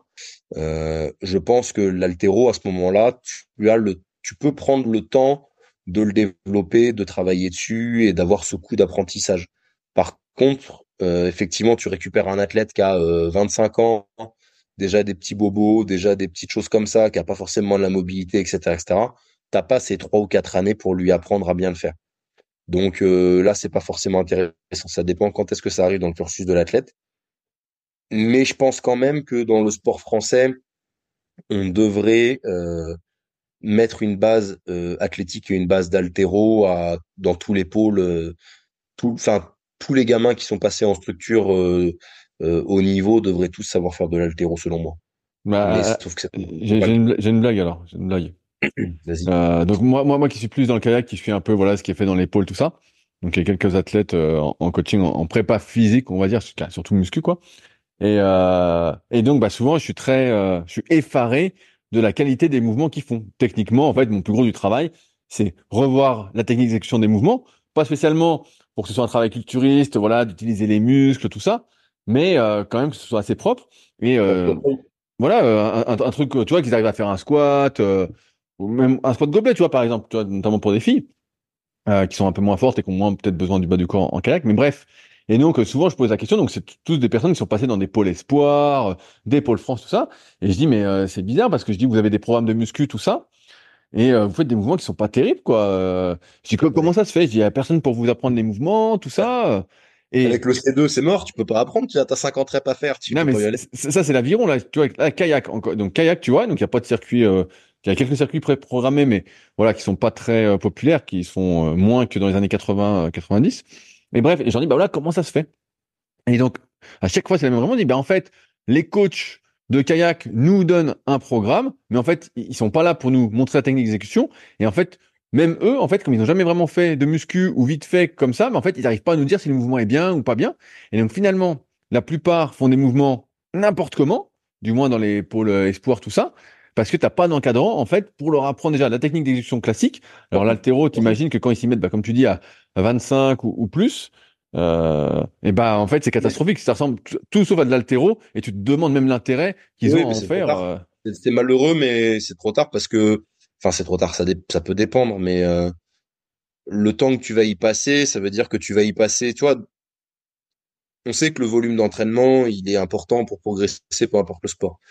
Euh, le temps que tu vas mettre à apprendre à faire euh, un mouvement, donc le cas de l'arracher de l'épaule jeté quand tu apprends à 25 ans ou 26 ou 27 ans, tu vas mettre un an ou deux ans à bien le faire. Surtout que eux, ils vont avoir des échéances et tout. Donc, ça veut dire que avant que le mouvement il soit rentable, tu vas avoir eu un an ou deux à le pratiquer peut-être une heure, allez, toutes les semaines ou tous les 15 jours. Euh, bah c'est du rapporté à cette année ou ces deux années, c'est du temps perdu en fait. Et c'est quelque un temps que tu aurais pu mettre à faire de la pliométrie ou faire autre chose et qui aurait été euh, rentabilisable bien mieux. Donc euh, après, ça dépend, bah, ton athlète, où il en est dans sa carrière, c'est sûr. S'il lui reste 10 ans de carrière, ça vaut le coup de les prendre, c'est un an ou deux. Si ton athlète, il lui reste 3, 4 ans ou 5 ans, bah, je suis pas sûr que ça vaille le coup, en fait. C'est comme ça qu'il faut le voir, malheureusement. Ah ouais, et je te disais ça aussi dans le sens où, en fait, les encadrants qui devraient mmh. maîtriser ces sujets-là, en fait, ne sont, ne, sont, pas là, sont absents et euh, sont pas appelés, donc, forcément. Bah oui, bien sûr. Tu vois, quand j'étais euh, avant, j'ai été surveillant dans un lycée pendant six ans je sais pas si j'en ai déjà parlé avec toi. Il y avait euh, donc à l'internat, garçon, il y avait que des sportifs de haut niveau. Donc moi, euh, donc euh, dans différents sports, donc il y avait des basketteurs, des judokas, des tennisman, des, etc. Euh, et comme c'était un internat qui était dédié aux sportifs de haut niveau, il y avait une petite salle de muscu. Et l'internat était attenant à la salle de muscu il y avait une porte, euh, une porte euh, avec un petit hublot. Et je voyais ce que les basketteurs faisaient en préparation physique. Donc là, je te parle de gamins entre 12 et 14 ans qui étaient au collège. Hein. Euh, C'était leurs entraîneurs de basket qui leur faisaient la musculation. Tu aurais vu ce qu'ils faisaient. Il n'y avait pas un exo qui était bien fait. Ben voilà, voilà, c'est exactement ce que je te dis. Et les entraîneurs de basket ne savaient pas faire. Mais toi, bon, tu es compétent en musculation, enfin, plus ou moins. Moi, je suis compétent dans le développement de la force. Euh, bon, je vais pas m'amuser à être coach de basket. Tu vas pas t'amuser à être coach de tennis. tu vois Qu'est-ce que des coachs de tennis ou des coachs de basket ou des coachs de, de, de canoë-kayak vont coacher de la musculation ou de l'haltérophilie ou je sais pas quoi À un moment donné, c'est normal. Chacun son métier, tu vois. La musculation, la force athlétique, l'haltérophilie, c'est des sports à part entière. Et il n'y a pas de raison que euh, parce que tu es coach de basket, tu saches coacher de la musculation ou de la force athlétique ou de l'haltérophilie. Ça n'a rien à voir. Donc à un moment donné, il faut que chacun revienne à sa place et il faut prendre des vrais coachs compétents pour gérer la partie musculation et l'éducation euh, physique des gamins, y compris en structure. C'est quand même déplorable que euh, dans des pôles espoirs de judo, euh, tu encore des gamins qui fassent qui pendant une semaine ne mangent pas parce qu'il n'y a pas un diététicien compétent pour les suivre que les mecs en musculation, il y ait personne pour bien s'occuper d'eux, qu'il y ait personnes qui sont en mesure de leur apprendre à faire un mouvement d'altéro correct, etc., etc. La France, sur le haut niveau, on, est des brels. Enfin, on organise les jeux dans un an, on est des brels. À un moment donné, faut, faut, dire les choses. bah ouais, oui, non, mais moi, voilà, je voulais t'en parler parce que sur l'altéro, tout ça, parce que moi, ce que je vois aussi, c'est que, euh, bah, souvent, entre guillemets, la préparation physique et la muscu, et bah, euh, je, vais donner, je vais donner une anecdote. Je, je, je, vais pas citer de nom, mais j'étais donc à l'INSEP, tu sais, pour le CQP, euh, je t'en ai pas parlé, mais euh, il y a euh, une semaine ou deux semaines, voilà, quelque chose comme ça, deux semaines peut-être. Et bref, et donc j'ai fait un peu le tour euh, bah, des personnes qui étaient là, tout ça, et j'étais très surpris de voir des préparateurs physiques dans certaines, dans certains sports qui n'avaient jamais pratiqué le sport en question. Euh, donc je veux pas, je veux pas citer les, les sports tout ça, mais j'étais là et je dis ah bon, mais t'as déjà fait cette activité? Non, non, jamais. Mais là, mais je dis, mais c'est, et donc j'en parlais avec mon pote euh, Aurel, et je disais, mais c'est bizarre quand même. Je dis, t'as jamais pratiqué une activité, et puis t'es préparateur physique de l'activité, mais tu sais pas ce que tu ressens, tu, tu vois, tu, tu sens pas les trucs, quoi. Tu vois, il y a, y, a un, y a un truc, il y a des choses qui ne s'apprennent que par le vécu, que par l'expérience. On te demande pas d'être champion, mais faut t'es quand même pratiqué pour, pour savoir, tu vois, ce qui se passe. De connaître les contraintes. Voilà, voilà, t'as beau les analyser. Alors, des fois, t'as des gars qui disent, ouais, t'as pas besoin de pratiquer, euh, moi, ma vérité pour l'instant, c'est que si t'as pas pratiqué, t'as beau analyser le truc, tout ça, c'est pas pareil. Il te manque, il te manque cette pratique, ce vécu qui fait que tu sais ce qu'il faut enclencher, tu vois ce qu'il faut bosser, tu, euh, tu le ressens. Le timing de, le timing d'utilisation des, des muscles, les différentes filières, les, tout ce qui est mis en jeu, en fait. Tu peux pas, il y a des choses qui sont pas compréhensibles, mais même dans l'entraînement. Enfin, tu sais, on dit souvent, euh, euh, c'est pas parce que tu es un bon athlète que tu es un bon coach. C'est vrai, mais il y a besoin d'être un minimum, d'avoir pratiqué un minimum pour euh, savoir ce que tu programmes et comprendre ce que tu programmes et, savoir ce que tu demandes aux gens, en fait. Bien sûr, et j'étais très surpris parce que finalement, en discutant un peu avec ses préparateurs physiques, et euh, je voyais ce qu'ils faisaient. En fait, ils faisaient faire souvent des intervalles sur white bike ou sur bike erg. Donc, je sais pas combien de white bike à l'INSEP. Mmh. ils, ils vont faire de la course à pied. En fait, ils font des trucs vraiment très très très basique, euh, voilà, et qui nécessite en fait pas spécialement de compétences quoi. Et bon, moi, je reviens toujours à mon truc en disant, comme je le dis à mes élèves euh, en, en BPGEPS notamment, je dis bah voilà, en fait, euh, faut développer votre réseau parce que sinon, euh, faut avoir les meilleures compétences du monde, ça ça comptera pas derrière. ça ah comptera bah, pas, ça comptera pas beaucoup. Dans, dans les dans les fédérations, bon alors il y a des fédérations, c'est peut-être un peu mieux que d'autres, mais souvent c'est quand même un petit peu la mafia et c'est euh, le copain de la copine de la connaissance qui se retrouve à avoir le poste alors que c'est pas forcément le mec le plus compétent. Enfin, euh, on, a quand même tous souvent rigolé en voyant euh, euh, des pseudo préparations physiques de pseudo équipes de foot, même de très bonnes équipes de foot. Enfin, je me souviens d'une fois d'une vidéo de la prépa physique de l'OM. Enfin, demain, je prends deux mamies de 50 ans en coaching perso. elles vont faire des trucs plus intenses que ce qu'ils faisaient quoi. Les mecs ils étaient à l'ombre d'un arbre, ils étaient même pas au soleil d'ailleurs et ils étaient en train de faire des, des abdos avec un medicine ball de 1 kg, tu vois. C'est des sportifs de haut niveau, à un moment donné, il faut, faut arrêter de ouais, mais on, on, en revient à cette base athlétique qui est la, la, base des bases. Euh, vraiment, c'est c'est très bah, très. Euh, pour moi, c'est très, très surprenant tout ça, mais. Euh... Dans le football, tu le vois, les mecs qui se sont vraiment donné les moyens de développer leur base athlétique, un mec comme Cristiano Ronaldo par exemple, ah là bon, il est bon de base, mais c'est sans doute pas le meilleur techniquement. Mais par contre, en termes de longévité, bah, c'est un des mieux. Et puis en termes de détente verticale sur le terrain, c'est un des mieux. En termes de rapidité, malgré son âge, c'est un des mieux, etc., etc. Tu vois. Euh, il avait des qualités à la base, mais qu'il a beaucoup travaillé, beaucoup entretenu, et est un athlète qui est complet, etc., etc. Tu vois. Euh, alors que bah quand tu regardes, je sais pas moi, Gignac, euh, bon ben voilà, t'as as tout dit quoi. Le mec, il a 15 kilos de trop, il court pas. Euh, J'espère qu'il nous écoute pas. bah ça reste une réalité quand même à un moment donné, euh, même s'il nous écoutait, euh, euh, André, André Pierre, pardon, André Pierre, faut, faut, faut manger moins pour courir plus vite, quoi. C'est comme ça, c'est malheureux, mais à un moment donné, quand t'es sportif de haut niveau, c'est pour ça, je te disais au début du podcast, et même j'en discutais, tu vois, j'étais ce week-end chez Charlotte et Nicolas Pérou, voilà, j'en discutais avec Nico.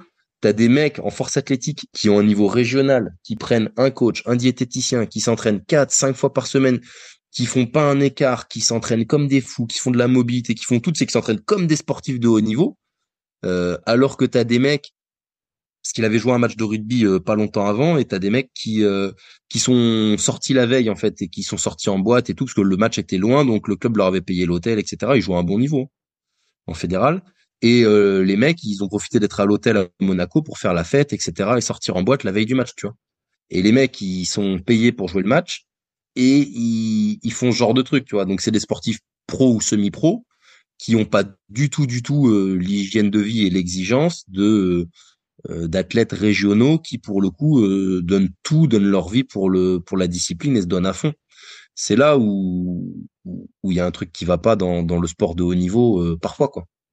Oui, mais je, je conclue là-dessus, c'est parce qu'en France, c'est le sport plaisir. Alors, je sais pas si tu as, écouté mon dernier épisode Secret du sport avec euh, Stéphane, qui est euh, préparateur physique de l'équipe de lutte euh, olympique chinoise. Et donc, il raconte comment ça se passe là-bas. Donc, je ne spoil pas trop. Mais nous, en France, c'est le sport plaisir. C'est pas le sport professionnel.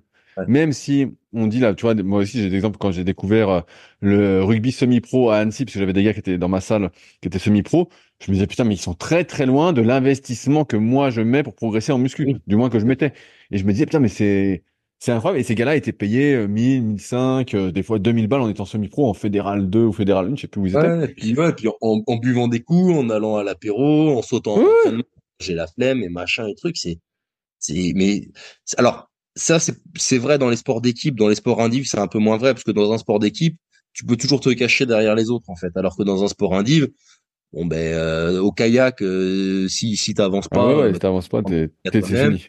Ouais. En force, euh, si tu te fais écraser par une barre, bah, c'est juste que t'es pas assez fort. À un moment donné, euh, c'est c'est pas la faute du copain.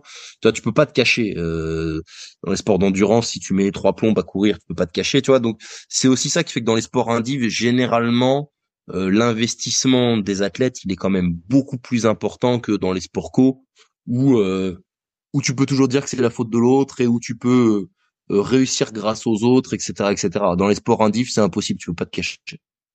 ouais, non mais je suis assez assez d'accord avec toi sur le sujet, mais c'est vrai que des fois c'est c'est très très surprenant.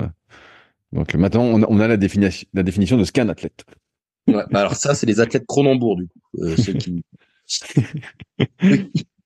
Ceux qui sont athlètes, mais, euh, mais qui ont pas l'hygiène de il y a un dernier sujet que je voulais aborder avec toi, même si ça fait euh, déjà une heure qu'on est ensemble. C'est, euh, je sais pas si tu as suivi euh, la, la, la, hausse, euh, entre guillemets, si j'ai bien compris, de la licence CrossFit.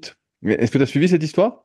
Ah ouais, de, de l'adhésion CrossFit, ouais, c'est plus cher, ça a augmenté de 1500 balles quasiment, je crois. Ouais, ouais, bah, donc c'est ça. Est-ce que tu as suivi un petit peu les réactions? Et toi, bah, qui t'entraînes dans une Alors, box aussi? euh, J'en ai pas parlé. J'en ai pas parlé avec Ludo, le honneur de la boxe encore. Euh, c'est vrai que je l'ai pas beaucoup vu depuis que c'est sorti. Euh, je pense que euh, tu sais, t'as de plus en plus de concurrence avec Irox et t'as beaucoup de salles qui font des doubles affiliations CrossFit à Irox. Bien sûr. Euh, et je pense que ça doit être une manière de bah, ils se disent que s'ils prennent 1500 euros de plus dans l'affiliation CrossFit, ça évitera les affiliations Irox. Tu vois, parce que les gens vont privilégier CrossFit à Irox. Bah, je suis pas sûr. Je, je, je, suis pas sûr qu'ils privilégient cas. Sur le principe, donc Irox, on en avait parlé avec June il y a quelques podcasts, mais je, de ce que je peux voir et de la popularité qu'ils sont en train de gagner, je pense que Irox est plus accessible à la plupart des gens en fait. Tu vois, euh, bah, oui, il y a, y a, y a, y a, y a pas d'altéro, il y a pas vraiment de gym. En fait, c'est cardio euh, avec un peu de d'endurance de force, on va dire. Et donc, euh, ça m'a l'air beaucoup ah. plus accessible, quoi l'Irox, euh, techniquement, il y a rien. C'est-à-dire qu'on est vraiment sur du, du physiologique pur quasiment. Parce que euh, t'as bon bah de la course à pied. Alors pour ceux qui savent pas ce que c'est qu'un Irox, euh, c'est une alternance. Vous avez 1000 mètres de course à pied et vous avez qui est alterné avec un atelier. Euh, et, et, ça huit fois. Donc en fait, au total, vous avez huit fois un kilomètre et à chaque fois, vous avez un atelier. Dans les ateliers, vous avez euh, 1000 mètres au skier, 1000 mètres au rameur, euh, 150 wall ball, euh, un, tirage de sled, un poussé de sled, des fentes avec un sandbag, euh, des burpees broad jump. Donc si vous faites un burpee, vous sautez en avant. Euh, il, il, en manque un, mais je sais pas lequel c'est. Il en manque un, mais je sais pas lequel c'est non plus. Mais en gros, vous comprenez le principe, quoi. Voilà, donc euh, en termes de technique, il n'y a rien. Il euh, n'y a pas grand-chose, contrairement à de la gym suspendue ou de la gym la tête en bas que vous pouvez retrouver dans le crossfit ou de l'altéro, etc. Donc on est vraiment que sur du physiologique et on tend vers ce que Rudy disait sur les athlètes hybrides qui sont à la fois forts et endurants euh, euh pour être performants parce que par exemple le sled à pousser, il fait dans le Hyrox Pro, il fait 250 kilos, donc faut quand même être solide pour le pousser. Mais à côté de ça, si vous voulez gagner un Aerox, il faut que vous couriez chaque 1000 mètres vers 3,30 au kilo, quoi. Ouais, bah, tu suis bien parce que j'ai écouté d'ailleurs un podcast là-dessus. Le record du monde, c'est 53 minutes.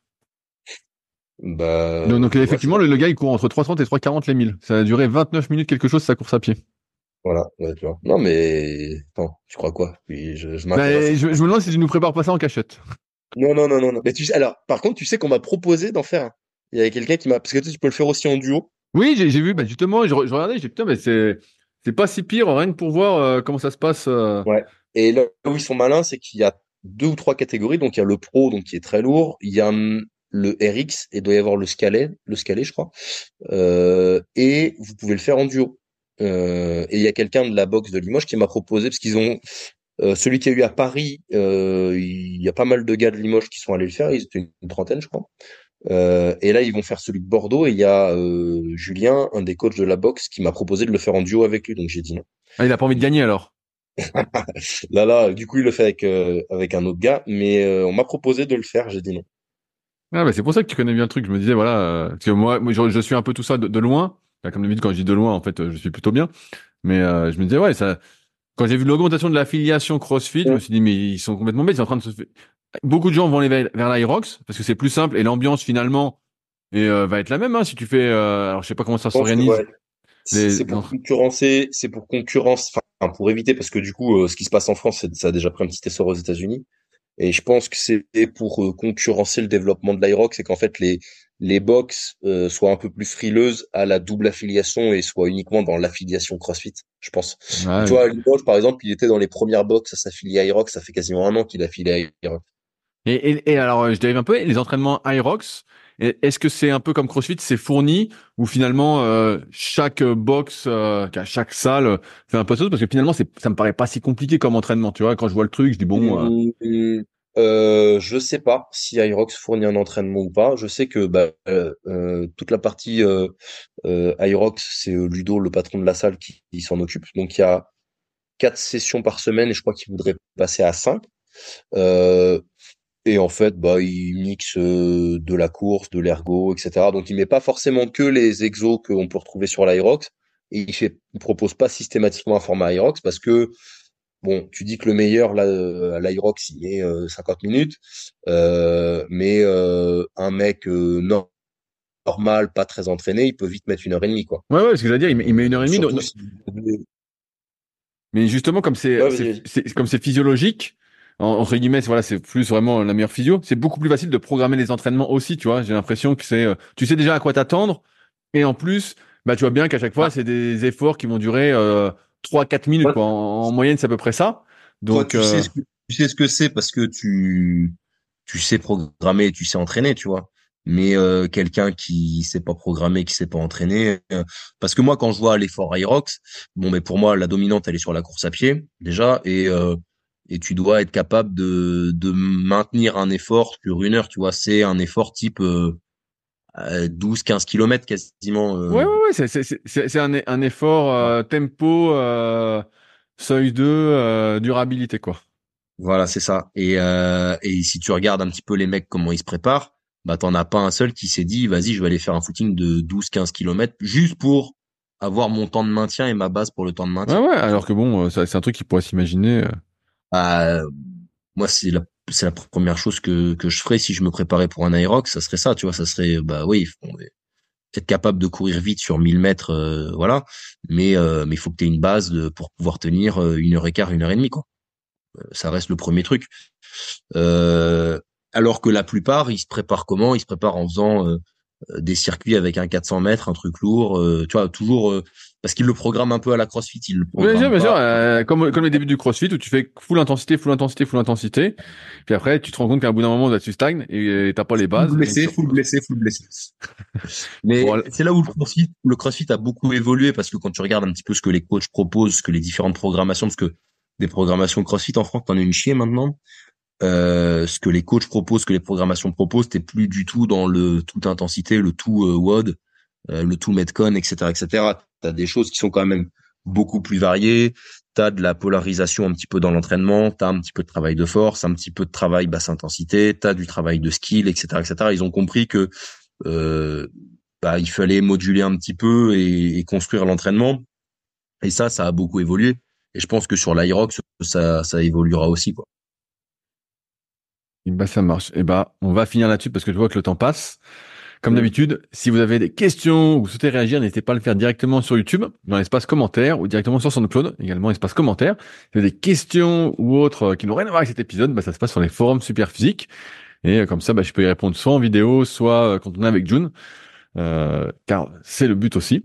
Et bref, sur ce, bah, bon entraînement. Et si on voit Clément euh, courir un peu plus, c'est qu'il prépare un Irox. Donc surveillez-le sur les réseaux, on sait jamais, qu'il nous prépare un truc en cachette.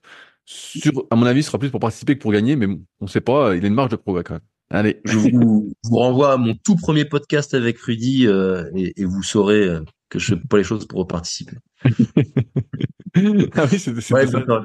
C'était ça le truc. Ouais, c'est ça. Ouais, Allez, salut à tous. Salut. Si vous êtes encore là, c'est que vous avez sans doute passé un bon moment.